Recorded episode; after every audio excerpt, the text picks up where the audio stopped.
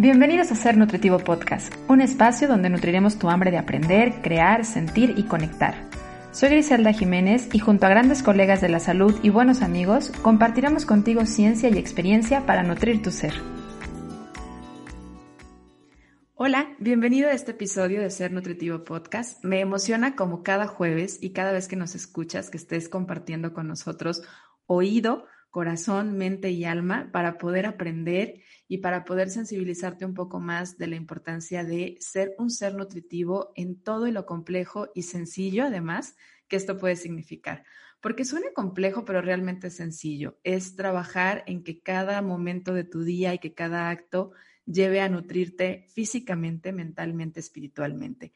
Y sé que de verdad el contenido que hoy vamos a compartirte y el audio que hoy vas a escuchar va a ser muy nutritivo para ti, porque he tenido la fortuna de aprender con los audios justamente de mi invitada mucho y por eso sé que la calidad de lo que hoy vas a escuchar va a ser realmente, pareciera hasta mágico. Voy a compartir micrófono con Dariela Cantú. Ella es terapeuta y es facilitadora de un curso de milagros. Y tiene una hermosa voz y forma de comunicar además este lindo mensaje de la importancia de la conciencia. Y eh, justamente queremos hablar de cómo resignificar la enfermedad. Porque en muchas ocasiones, cuando la enfermedad llega, pues viene la queja, viene el dolor físico y también el sufrimiento emocional, en lugar de conectarnos y preguntarnos qué es lo que esto estas sensaciones y estas emociones y este mismo dolor me viene a decir. Y es ahí donde, bueno, decidí invitar a Dariela y tuve el gran gusto de que me dijera que sí, para podernos eh, meter un poquito más al tema de, bueno, ¿qué me vienen a decir mis emociones y sensaciones cuando llega la enfermedad? Dari, bienvenida y muchísimas gracias por decir que sí a esta entrevista. Gracias. Ay, qué linda, no a ti, gracias por la invitación. La verdad es de que el compartir todo lo que he aprendido durante este tiempo y que sea utilizado como servicio para quien lo quiera utilizar, para mí es así como lo más maravilloso. Así que gracias a ti por la invitación. Gracias, qué lindo. Aparte se ve la intención con la que lo compartes, se siente y se escucha en cada uno de tus audios. Dani, me gustaría pedirte favor, antes de que entráramos de lleno al tema, si me ayudas a presentarte un poco. ¿Quién es Dariela Cantú? ¿Cómo fue que llegó a, pues, a dar terapia, a un curso de milagros, a ser facilitadora del mismo y ahora a compartirlo a través de tu proyecto? Ok, mira, bueno, sí, básicamente que el curso en milagros fue lo que primero encontré en mi vida, yo creo que fue como a los 18 años más o menos. Mis papás son facilitadores de un curso de milagros desde hace muchos años, desde que yo estaba muy joven y todavía vivía en casa de ellos. Entonces, eso fue lo primero, mi primer acercamiento a la espiritualidad, a los temas de la conciencia, sabes, en, en esa etapa donde empiezas a hacerte preguntas de quién soy, qué hago aquí, sabes. Entonces, lo más maravilloso fue haberlo experimentado con mi familia, porque eso me llevó a que si en cualquier momento yo enjuiciaba algo, mi mamá y mi papá era como, ok, y eso te pertenece, es tuyo, ¿sabes? Entonces fue así como vivir en, en, un estado de conciencia desde muy joven a través del curso de milagros. También pasó que eh, luego, no sé, pues pasaron muchas cosas en mi vida, me casé y después fui experimentando como esta sensación de querer aprender más, ¿no? Y entonces cuando mis hijos ya crecieron, tengo tres hijos y cuando mis hijos ya estaban, están más grandes, ya casi todos son adultos, entrando en la adolescencia unos y, los otros en la adultez, decidí que era momento como de retomar esta parte que siempre había estado preparándome tomaba talleres y cursos, pero no como profesionalización, ¿no? Entonces me metí a estudiar una maestría en terapia breve sistémica familiar con acentuación en hipnosis y luego también descodificación biológica, ¿no? Que es de lo que vamos a platicar el día de hoy. Estudié también un diplomado en enneagrama, entonces me encanta estudiar. Ahorita ya sí estoy en el punto en que ya creo que es suficiente por, por ahorita, ¿no? Este, y ahora me dedico, bueno, a tener cursos online y a tener, este, a facilitar ese, mi aprendizaje ¿no? Entonces, y compartirlo. El podcast llegó de una manera muy chistosa, literal, porque eh, yo no estaba lista para, según yo no estaba lista, ¿no? Eh, como que cuando las cosas se empiezan a acomodar, alguien me dice, deberías de compartir todo, deberías de ponerlo al servicio, y yo, pero ¿cómo? Y como te comenté al principio, antes de, que pusiéramos esto al aire, no soy tan tecnológica, parece que sí lo soy, pero no lo soy. Entonces, empecé a grabarme y me gustó O sea, como que dije, bueno, si, si es así de sencillo, va, lo empiezo a compartir. Y al parecer está gustando, entonces eh, para mí también estoy así como fascinada de, de, poder compartir lo que yo veo aquí en terapia o lo que este, leo y, y por ahí que me sirve y entonces está literalmente puesto al servicio. Y es algo muy lindo de lo que compartes porque además lo ejemplificas y compartes mucho de la experiencia también de lo que vas viviendo con tus y con las personas que vas acompañando dentro de la terapia y como que nos van cayendo muchos veintes, ¿no? Y creo que esta es la primera parte de entrar en la conciencia, el cuestionamiento de empezar a identificar y decir, oye, de manera muy inconsciente esto me pasa, esto me ha sucedido y yo no lo había podido como reflejar. Y es eso, a veces la experiencia y la vivencia de alguien más nos sirve para poder reflejar que también nosotros lo estamos viviendo y lo estamos haciendo. Entonces está súper valioso lo que hace, por supuesto que les voy a compartir el enlace para que terminando de escuchar este episodio vayan y sigan además su podcast porque de verdad cada jueves van a encontrar un pequeño audio que además es muy digerible, que les va a ir sirviendo para reforzar de lo que vamos a ir conociendo el día de hoy. Y entrando al tema de descodificación biológica, que fue para mí como decir, híjole, creo que este tema me gustaría tocarlo porque de manera muy personal en la consulta me toca dar acompañamiento a personas que llegan con condiciones clínicas que efectivamente pues las llevan a la pérdida de la salud en muchas ocasiones, que a veces simplemente la manifestación o la forma en la que se somatiza esto es a través del peso o y viene también por supuesto muy ligado al estilo de vida que están teniendo pero muchas veces cuando las personas hablamos de estilo de vida, pensamos solamente en el acto de comer y en la actividad física. Y si bien nos va y estamos más sensibles, también pensamos a lo mejor en el sueño y en los ciclos y horarios, ¿no? Pero no pensamos en esta relación que tiene también en nuestro estilo de vida toda la parte emocional. Al final, en cada momento de nuestra vida y en cada momento de nuestro día, estamos respondiendo y experimentando una gran cantidad de emociones y sensaciones y por lo tanto, esto forma parte de nuestro estilo de vida, no solamente lo que comemos, no solamente lo que hacemos o dejamos de hacer, sino también desde dónde viene, qué nos está motivando a hacerlo o a no hacerlo. ¿Qué es lo que dice la parte de la descodificación biológica sobre la enfermedad y la sintomatología? Básicamente en descodificación biológica lo que vamos a encontrar son que sí, efectivamente hay, hay algo que está pasando en nuestra vida. Eh, literalmente es el estrés, hay un estrés que, que, vivimos, ¿no? No es el estrés del que, del que generalmente conocemos, que es me estresé o me tensioné, ¿no? Es más bien como que hay conflictos a los cuales los seres humanos no sabemos cómo responder a ellos. Entonces, básicamente nos conflictuamos con, ahorita voy a poner un ejemplo para que se, se entienda. Entonces, vivimos situaciones el día a día y a lo mejor no sabemos cómo resolver eso y ahí generamos un estrés donde, donde no entendemos cómo resolver esta situación. Entonces, nuestro cuerpo ah, es maravilloso y al no poder nosotros eh, resolverlo, él se encarga de resolverlo. Es decir, por ejemplo, eh, si alguien sufre una pérdida de un ser querido y mentalmente no, no puede o no tiene los recursos o las herramientas como para decir adiós, como para entrar en aceptación, el cuerpo se encarga de hacerlo. Entonces, elige varias maneras, dependiendo de muchas cosas, ¿no? Pero no, no voy a entrar a, tan directo ahí, pero sí lo voy a amplificar.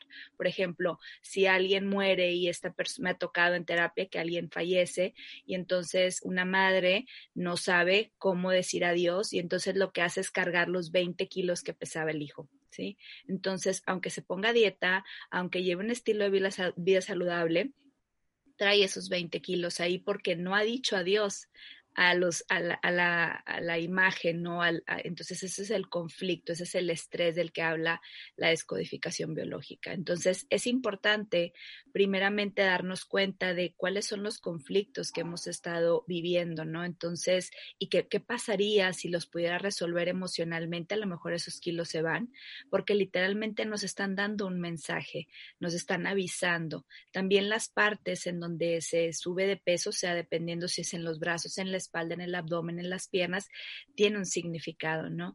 Eh, un poquito para introducir a la gente si no sabe cómo es esto de descodificación, eh, viene, proviene de las leyes de la biología y de la nueva medicina germánica del doctor Hammer y básicamente tiene que haber eh, un conflicto que haya sucedido y que la persona haya generado un shock o un estrés, por ejemplo, cuando hay una muerte inesperada, pues hacemos un shock, ¿no? Ese es el estrés del que hablo.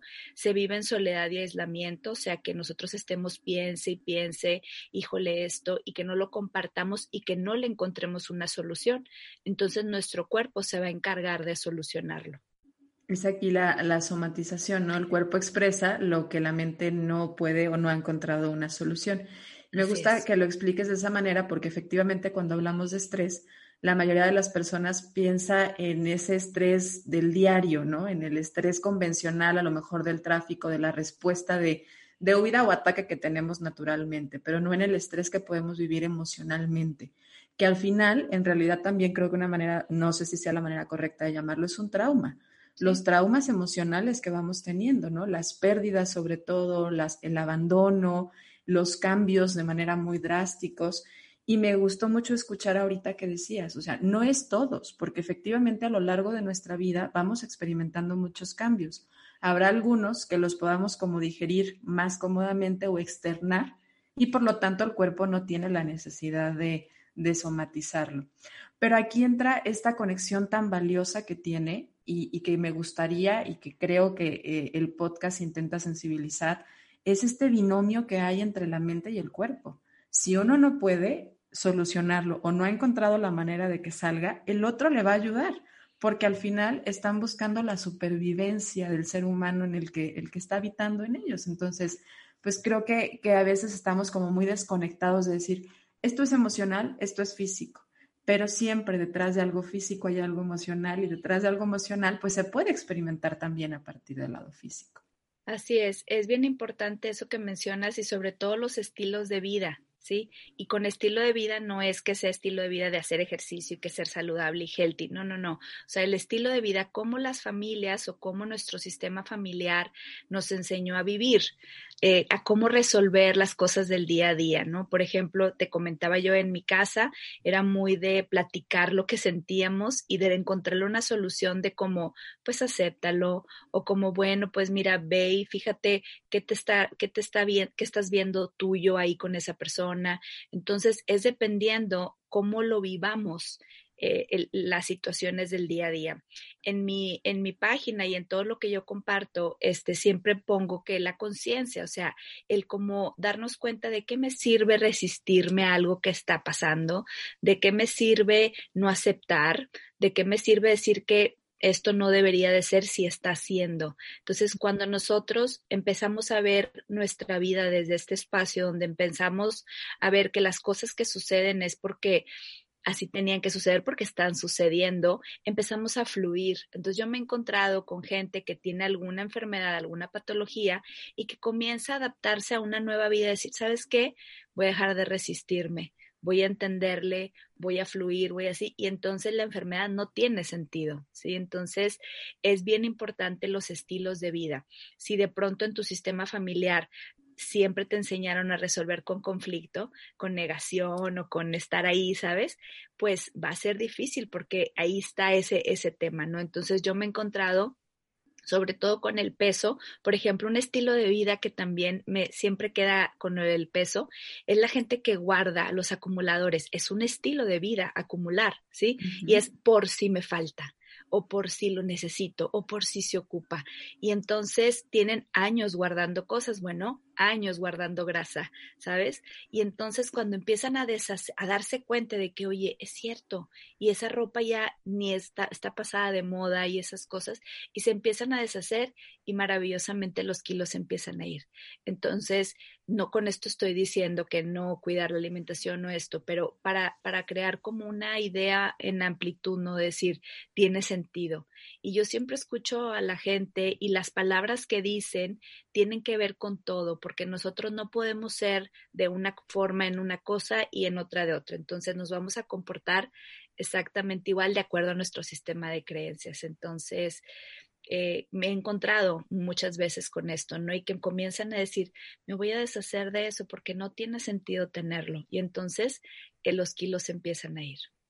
Pero mucho parte de el cuestionarnos, ¿no? O sea, de hecho, mucho de lo que haces y compartes, y ahorita lo decías, es, son preguntas porque si no empiezas a partir del, del, cuestionamiento, lo haces de manera automática, como justamente sucede en el estilo de vida. Es como, esto se soluciona así, esto ha sido así toda la vida. Y creo que esto va mucho de la forma en la que el mexicano muy particularmente vive, ¿no? Así son, esto, las cosas así suceden, aquí así pasa, y no abrimos a la posibilidad del cambio porque no estamos permitiendo el cuestionamiento. Y cuando alguien nos cuestiona o nos cuestionamos, a veces es bloquearlo. Si no está permitido culturalmente, pues entonces viene un bloqueo. Y al final esto es estrés para nuestro cuerpo y estrés, por supuesto, entonces que se va de alguna forma a manifestar. Sí, el reconocer esto, primero entenderle, ¿no? Como que tener sentido. ¿Sabes también qué me pasa? Que gente que ya probó de todo, o sea, que ya se puso con todas las dietas, que ya intentó de todo, es como ya se rinden de, bueno, a ver, dame la terapia, este, ¿sabes? A ver qué voy a encontrar ahí. Y maravillosamente ahí comienzan a descubrir esta parte de nunca me permito expresar lo que siento y nunca me he preguntado por qué es así. Sí, eh, fíjate, te voy a compartir algo que, que yo me di cuenta en mí. ¿Verdad? A mí me gusta mucho compartir desde mi experiencia. Yo me daba cuenta que mis conductas a la hora de comer eran muy arrebatadas, o sea, de cuenta, eh, servían pan al centro o había una pizza, por ejemplo, para compartir, y yo tenía un impulso inconsciente para ir a agarrar luego, luego la, la, pizza, ¿no? Entonces, cuando empecé a estudiar descodificación, obviamente te descodificas primero tú y empiezas a hacer mucho trabajo contigo, y entonces ahí me di cuenta de esa conducta. Yo decía, es un impulso de supervivencia es inconsciente, o sea, voy y lo agarro porque no vaya a ser que me lo vayan a ganar. Y como te platico que estas partes de estudiar las hice con mi familia, con mi papá y con mi mamá precisamente, estando en, estos cursos, le preguntaba a alguno de los dos, ¿quién de los dos vivió algo así para que yo tenga este instinto? Porque, porque lo tengo, Ni, no vivimos gracias a la vida, a esta experiencia, en mucha carencia, o sea, siempre hubo comida en mi casa. Y entonces me dice mi papá, yo, éramos en mi familia muchos integrantes y, no, mi mamá solamente traía poco pan y literalmente cuando yo veía era insupervivencia, ¿no? No vaya a ser que no vaya a alcanzar. Cuando yo lo hice consciente, entendí por qué yo me comportaba de esa forma y qué pasó.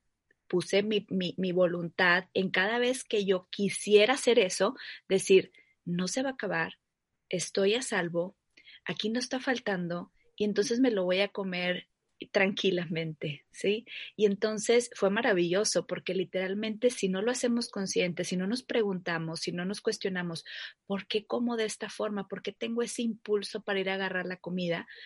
Este, pues no vamos a salir de ahí. Entonces podemos hacer dietas y todo, pero no nos entendemos que tenemos una supervivencia interior que proviene generalmente de nuestro árbol genealógico. Con esto no estoy diciendo que quiera preguntarle a los papás, ¿no? Porque esto es algo que hasta que no atiendes de yo decir, oye, ¿por qué yo hago eso? O sea, ¿por qué me comporto así? O por ejemplo, para mí, era muy placentero, todavía lo sigue siendo, pero soy consciente de ello, de tener una alacena llena. ¿No? O sea, de ver una alacena llena y decir, tengo de todo. Ajá, o sea, como con miedo a que se me vaya a acabar. ¿Sí? En mi casa no hubo carencia, te digo, entonces proviene de algo que yo tengo ahí automático. Y entonces ahora cuando veo, digo, sí hay, después voy y surto, pero no con esta cosa de, de, querer, ¿sabes? Entonces, eso es a lo que, a lo que ahorita referías de cuestionarnos, como decir, ¿cómo me comporto? O sea, ¿de qué porque como, como, como. Este, también hay gente que yo veo muy seguido aquí que me dicen es que como por aburrimiento. ¿No? O como porque este, cuando me siento con mucha, mucha angustia, o cuando tengo miedo, o cuando quiero tapar mis emociones. Y todo va a provenir de lo que nos enseñaron. Por ejemplo, si de niños queríamos llorar y nuestra mamá nos decía, ya, ya no llores, ten una paleta. Nosotros asociamos que entonces cuando yo quiera llorar, se me va a calmar ese llanto con un dulce. Y entonces ahí nos empezamos a preguntar, ¿por qué como dulce cuando esto? Pues ahí está la respuesta. Interrumpo unos segundos de este episodio para contarte que en sernutritivopodcast.com puedes registrarte para formar parte de nuestra comunidad de seres nutritivos y recibir semana a semana la información sobre los nuevos lanzamientos del episodio, así como los artículos de referencia, libros y más que nos comparten cada uno de nuestros entrevistados y además, por supuesto, cuentas que nos inspiran y que nos ayudan a nutrir física, mental y espiritualmente. Regalos, sorpresas, sorpresas y muchas cosas más por formar parte de nuestra comunidad de seres nutritivos. Visita sernutritivopodcast.com y regístrate para ser parte de nuestra comunidad. Ahora sí, regresamos al episodio. Y muchas veces en la experiencia de lo que tú viviste y a veces ni siquiera lo viviste tú. Entonces esto está bien interesante porque es, es la importancia de la epigenética, ¿no? De cómo lo que permitió que eh, tu árbol genealógico, hoy tú estuvieras aquí porque tus papás llegaron a vivir, se conocieron, es parte de tu como sobrevivencia, porque al final esto es lo que permitió que sobreviviera, que a lo mejor él fuera que agarrar el pan, ¿no? Y que a lo mejor fuera el que estuviera más fuerte que otros de sus hermanos, pero ya no lo necesitas tú en ese momento y eso es lo que te permite conectarte con tu realidad. En el momento ahora presente, tengo, tengo alimento, puedo ir a comprar más, puedo pedir más, puedo preparar más si es que hace falta. Ya no estoy en ese momento de escasez y es como, sí, esto me sirvió y lo agradezco, no lo juzgo, pero aquí en el momento presente mi realidad es otra. Y esto solamente llegas a él conectándote y cuestionándote. Qué valioso es por eso el cuestionamiento y la observación. Mucho de observar nuestro hábito, no nada más en el, en el hecho, en la comida y la forma de relacionarnos con la comida. Creo que la restricción y sobre todo el hacer dietas restrictivas no nos han llevado a algo realmente valioso. Al contrario, han llevado a muchas personas al miedo a la comida, a, a tenerle miedo a sentir hambre, a, veces eh, tener eh, miedo a comer. Entonces creo que definitivamente no va por ahí. Creo que necesitamos empezar a observar nuestra conducta y desde dónde viene nuestra conducta. Y más allá del tema del peso, por ejemplo, en algunas condiciones, otro tipo de patologías relacionadas a la parte alimentaria, pues están las personas que viven con eh, diabetes, están las personas que viven con trastorno de la conducta alimentaria, eh, personas que viven con alteraciones metabólicas. ¿Qué asociación puede haber o qué mensaje del cuerpo sería lo que a lo mejor no están escuchando? Entiendo que en cada persona va a ser diferente, no es como, ay, pues voy y leo el diccionario como si estuviera escrito y todos son iguales. Cada persona lo puede vivir diferente, pero me imagino que se puede haber como una línea, ¿no? En tu experiencia, ¿cuál ha sido? Eh, con diabetes, bueno, básicamente la restricción con el diabético es que no quiere, no le den azúcar pero el impulso es que él quiere azúcar, ¿sí? Y porque quiere azúcar, el azúcar es el amor, el azúcar es, es el afecto, entonces hay una necesidad, esa persona no está sintiendo amor, ¿sí? Entonces va a ir a buscar el amor en el azúcar. Por eso te decía que es bien importante ver el sistema familiar, las creencias y todo, porque ese es un impulso que esa persona tiene, un deseo, y ese deseo viene del inconsciente y el inconsciente es el que está marcando que esa persona quiere azúcar, el azúcar es el amor. Entonces puede ser real o simbólico, o sea, puede ser que sí tenga amor y que sí haya cariño, pero para él no es suficiente, entonces lo tiene que llenar más. Entonces en el diabético vamos a ir a buscar, evidentemente es, en cada caso es diferente, cada situación, pero vamos a ir a buscar el azúcar. Por ejemplo, en los triglicéridos, yo he tenido pacientes muy jóvenes con los triglicéridos disparados. En el triglicérido es, es, es, es un trío. El, el, hijo este, está como, o el hijo, o, o, dependiendo del sistema familiar, está sintiendo que él necesita hacer un impulso para ayudar a algo en el sistema familiar. Hay una triada, hay que buscar en dónde está en medio. Este, entonces, cada una de las patologías, y sí, sí, si buscas en el diccionario, sí dice algo de eso, pero bueno, lo voy a ir como a terapia para ir a ver exactamente y darle profundidad. Hay mucho material en YouTube también que es maravilloso. Tú le puedes poner diabetes en descodificación biológica y vienen un montón de videos donde tú puedes resentir y puedes decir, ese soy yo, entonces, y ahí te dicen cómo resolverla. A veces no se necesita necesariamente ir a terapia, no, simplemente es reconocer. En un trastorno de conducta alimenticia, bueno, hay muchas, ¿no? Pero, por ejemplo, en una anorexia, eh, bueno, vamos a ir a buscar dónde esta persona se sintió que faltaba el territorio, que sintió mucho miedo, que estaba viviendo su madre. Siempre todo lo que tenga que ver con comida, vamos a primero ir a la madre, porque pues es la primera que nos alimentó, que estaba viviendo la mamá, por ejemplo, en el embarazo, qué edad tiene la persona, si son jovencitas, todavía están resolviendo conflictos de su mamá, si ya son más adultas, bueno, ya son conflictos que ellos significan que no se sintieron de alguna forma o que hay algo ahí que no está bien acomodado para que se restrinjan el alimento, como un castigo puede ser. Entonces hay un montón de cosas, ¿no? Pero una vez que se entiende esto y se resuelve esto, la patología desaparece porque no tiene sentido. Es como resignificarla, ¿no? O sea, es como ya entendiste el mensaje, ya entendiste lo que tu maestra enfermedad te vino a decir, entonces ya pasaste el curso, ¿no? Ya no tiene una razón para estar. Y es, es, lo bonito de ver la enfermedad desde este lado. ¿Qué me viene a decir? Pero volvemos al cuestionamiento. Si no te detienes y lo único que haces es me tomo la pastilla, que no significa que no te la tomes, sino que tienes que tomarte tu medicamento, pero al mismo tiempo cuestionarte y hacer una introspección y una valoración de todo tu estilo de vida y de lo de tu familia también para decir, bueno, ¿qué es lo que me viene justamente a enseñar esta enfermedad? Y algo que sucede mucho ahorita eh, en mi experiencia y muchos de mis compañeros que también se dedican a la parte clínica, llámense nutriólogos o médicos, es mucho la parte de la fertilidad. En el tema de la fertilidad está viendo, pues sobre todo mujeres que sí definitivamente se ha atrasado mucho la maternidad, pero están teniendo muchos problemas desde edades muy pequeñas de ovario poliquístico, de em, donde no llega el ciclo menstrual, irregularidades en el ciclo, que van asociados mucho a la parte metabólica, pero yo siento que siempre hay una connotación emocional y que esto esté sucediendo a tal escala y en tanta cantidad no va a ser algo como por el azar, sino que probablemente viene también a decirnos algo hasta como sociedad, podría pensarlo yo. Así es, ahí yo casi siempre me, me, voy y me, y me, fijo en las creencias. Por ejemplo, si tú crees que no vas a ser buena mamá y tienes esta creencia y este miedo, eso es más fuerte que el deseo de tenerlo, ¿sí? Entonces, pues no te vas a embarazar porque hay un miedo que está literalmente y te puedes ir a hacer estudios y estás completamente saludable y todo está bien y él también está bien y dices, caramba, ¿qué es? ¿No?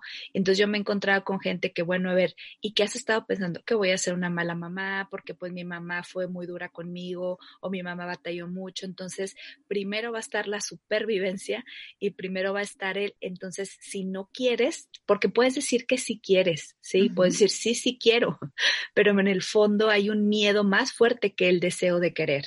Entonces, eh, yo me he dado cuenta de eso, sobre todo también eh, la, sociedad, ¿no? Como dices, o las redes o la cultura en donde ahora la mujer a trabajar, entonces entra en, en juego esta mente de ¿y quién me va a cuidar al hijo? ¿Y dónde lo voy a dejar? Entonces mejor no tengo, ¿sí? Pero como no no atendemos, no observamos nuestros pensamientos, no decimos, ok, a ver, vamos a, ponerle como una, una connotación y darle como amplitud a esto para poderlo resolver y decir, ok, si lo llego a tener, entonces le tengo que hacer así, así, así, y resolverlo en nuestra mente, tu cuerpo no lo va a hacer porque tú le estás diciendo que no, que es peligroso. El otro día me buscó alguien eh, que estaba batallando para embarazarse y entonces, pues estábamos viendo, ¿no? Todo es que, estaba pasando. Y entonces yo le decía, mira, cuando hay una, una situación así, debió de haber habido este tipo de, pensamientos o debió de haber habido esto. Esta, esta mujer vivía en un departamento muy chiquito y entonces es una cosa muy de locos, ¿eh? Pero tenía todo el sentido. Entonces ella decía, vivo en un loft muy chico y entonces como que pensaba, ¿dónde voy a poner al hijo? ¿Sí? Entonces es la supervivencia. O sea, si tú estás diciéndole a tu mente o tu mente te está diciendo, como le queremos ver, de no tengo dónde ponerlo, pues ¿por qué lo voy a traer al mundo si no tengo dónde ponerlo? Entonces no me voy a embarazar. y esto puede ser físico y puede ser emocional, ¿no? O sea, a lo mejor es como, no tengo dinero para mantenerlo, no tengo quien lo cuide, no tengo tiempo o no tengo espacio. O sea, literal puede ser de cualquiera, de cualquier forma, pero es sobrevivencia y, no nada más de la persona, sino de la especie humana. ¿Para qué vas a traer a un ser humano así si no, no están las condiciones? Y tu ser lo está grabando de manera inconsciente y se lo estás diciendo a tu cuerpo. ¿Cómo sanamos entonces? O sea, a mí me queda claro que parte de voy a analizar y voy a cuestionar. Pero entonces, ¿cómo sanamos una enfermedad que tiene una connotación mucho más emocional y que sí, sí tiene una relación y ya nos damos cuenta? Eh, resolviéndolo. O sea, por ejemplo, si tú dices, vivo en un loft, ¿dónde voy a poner al bebé? Imaginar que ya lo pones en una esquina, que le diseñas una esquinita, que lo pones ahí, que pones la camita, que esto, entonces ya tu mente ya encontró en dónde lo vas a poner, ya lo es algo muy sencillo, ¿sí? Y entonces ya tu cuerpo le entiende y dice, órale, pues ya, ya ahora sí, y entonces ya se da. Eh, por ejemplo, ahí en ese caso, bueno, es que veo mucha gente, pero creo que en ese caso precisamente ella generaba quistes porque estaban ocupando el espacio. Y entonces cuando ella ya le puso el espacio físicamente, pues ya se pudo embarazar, ¿sí? Porque bueno, y entonces fue al doctor y es como desaparecieron los quistes. Hay muchas situaciones que son así muy mágicas, ¿no? Eh, por ejemplo, también he tenido pacientes con con, abortos y entonces este es como, ¿por qué? ¿Por qué hubo esta pérdida? Entonces nos vamos a ver qué has estado pensando para que tú hayas, ¿sí? Por ejemplo, gente muy exitosa eh, profesionalmente que se embaraza y que pone en juego su vida profesional, eh, sufre de abortos, ¿verdad? Porque entonces se conflictúan con, me voy a dedicar a la, a la parte profesional y esto, ya no voy a poder, perdón, dedicarme a esto, entonces la supervivencia va primero ¿Y cómo lo resuelves? La pregunta es, ok, decídete. ¿Este tiempo se lo puedes dedicar a esto y luego regresar a tu profesión? Sí, ¿cómo? Así, así, así. Ok, vamos a imaginarnos cómo sería. Entonces es resolviendo. Esa es la sanación, resolver desde otro espacio. Por ejemplo, con un colon en el colon eh, también hay situaciones, ¿no? Entonces, cuando tú las resuelves en tu mente, ya no tiene sentido que tu colon esté irritable, ya no tiene sentido que tengas estreñimiento, ya no, pero lo tienes que resolver. Resolver es como buscarle resignificar o puedes encontrar un nuevo recurso mental cada vez que tú encuentres en tu mente otra nueva forma de ver esa situación, empiezas a sanar hasta que ya eso no te hace ruido.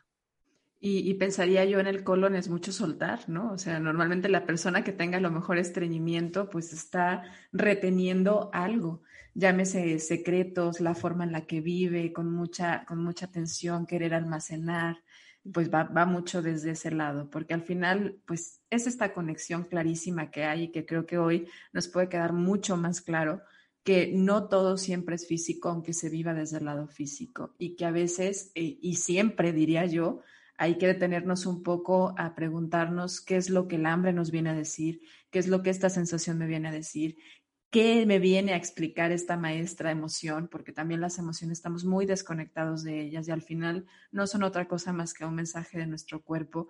El lenguaje de nuestro cuerpo son las emociones y las sensaciones. Y callarlas, darle solamente una pastilla para callar el dolor de cabeza, nos está llevando a que nuestro cuerpo después tenga que gritar a manera de una enfermedad y si no te detienes a pensar y analizar desde dónde viene, entonces te estás perdiendo la gran lección que te viene a dar la maestra de la enfermedad. Sí, así es, básicamente. Fíjate que yo encuentro la conexión con las emociones que siempre la activa un pensamiento. Eh, no podemos sentir de la nada miedo, o sea, estar así, decir, ay, sí, lo, ay, qué miedo. No, no, no, el miedo viene porque algo pensaste, algo viste y te sugestionaste. O sea, no viene de la nada, ninguna emoción viene de la nada. Una emoción siempre la va a ver, es el, el efecto de un pensamiento o de una creencia.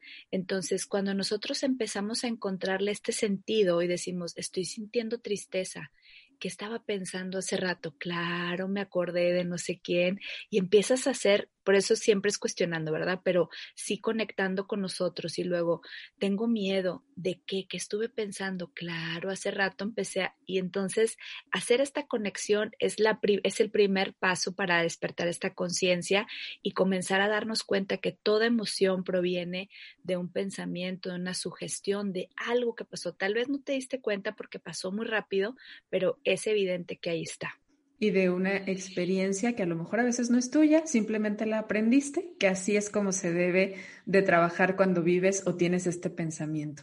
Dari, pues estamos entrando a la recta final del episodio. Te cuento que en Ser Nutritivo Podcast hacemos tres preguntas a nuestros invitados que parten justamente de la base que tiene este podcast, que es que el ser humano necesita nutrirse física, mental y espiritualmente. Y nos gusta saber cómo es que nuestros invitados se gustan nutrir. A ti, ¿cómo disfrutas nutrir tu cuerpo?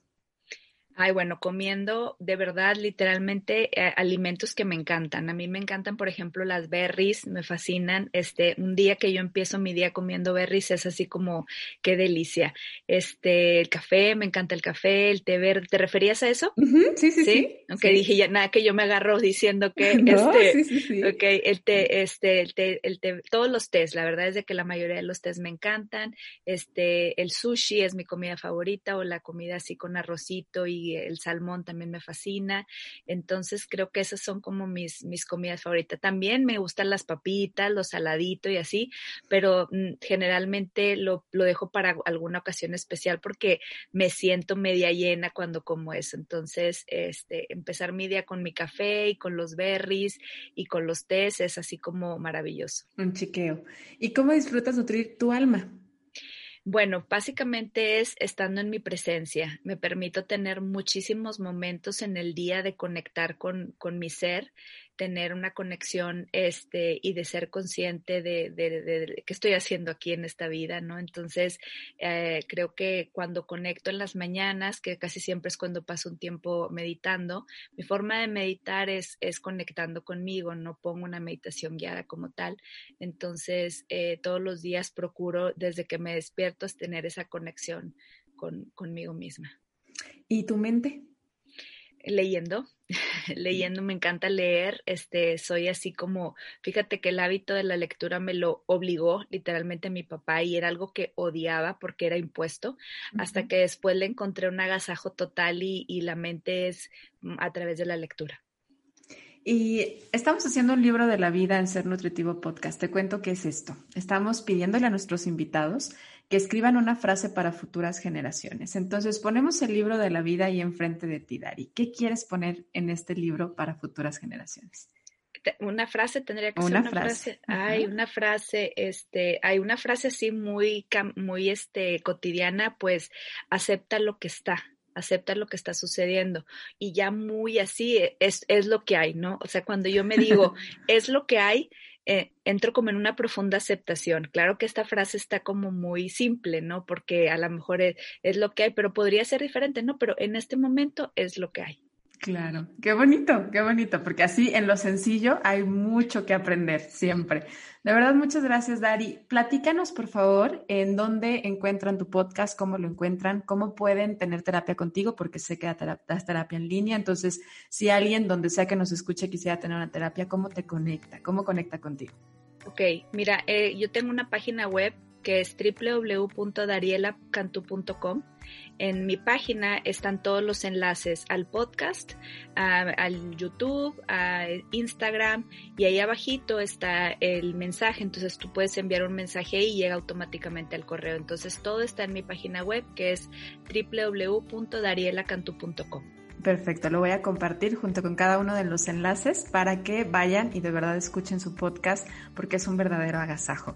Dari, muchísimas gracias por tu tiempo, muchas gracias por lo que nos compartiste y a ti que nos escuchaste, muchas gracias por ser parte de Ser Nutritivo Podcast. Recuerda que cada jueves encuentras un episodio nuevo, así que nos escuchamos pronto. Gracias.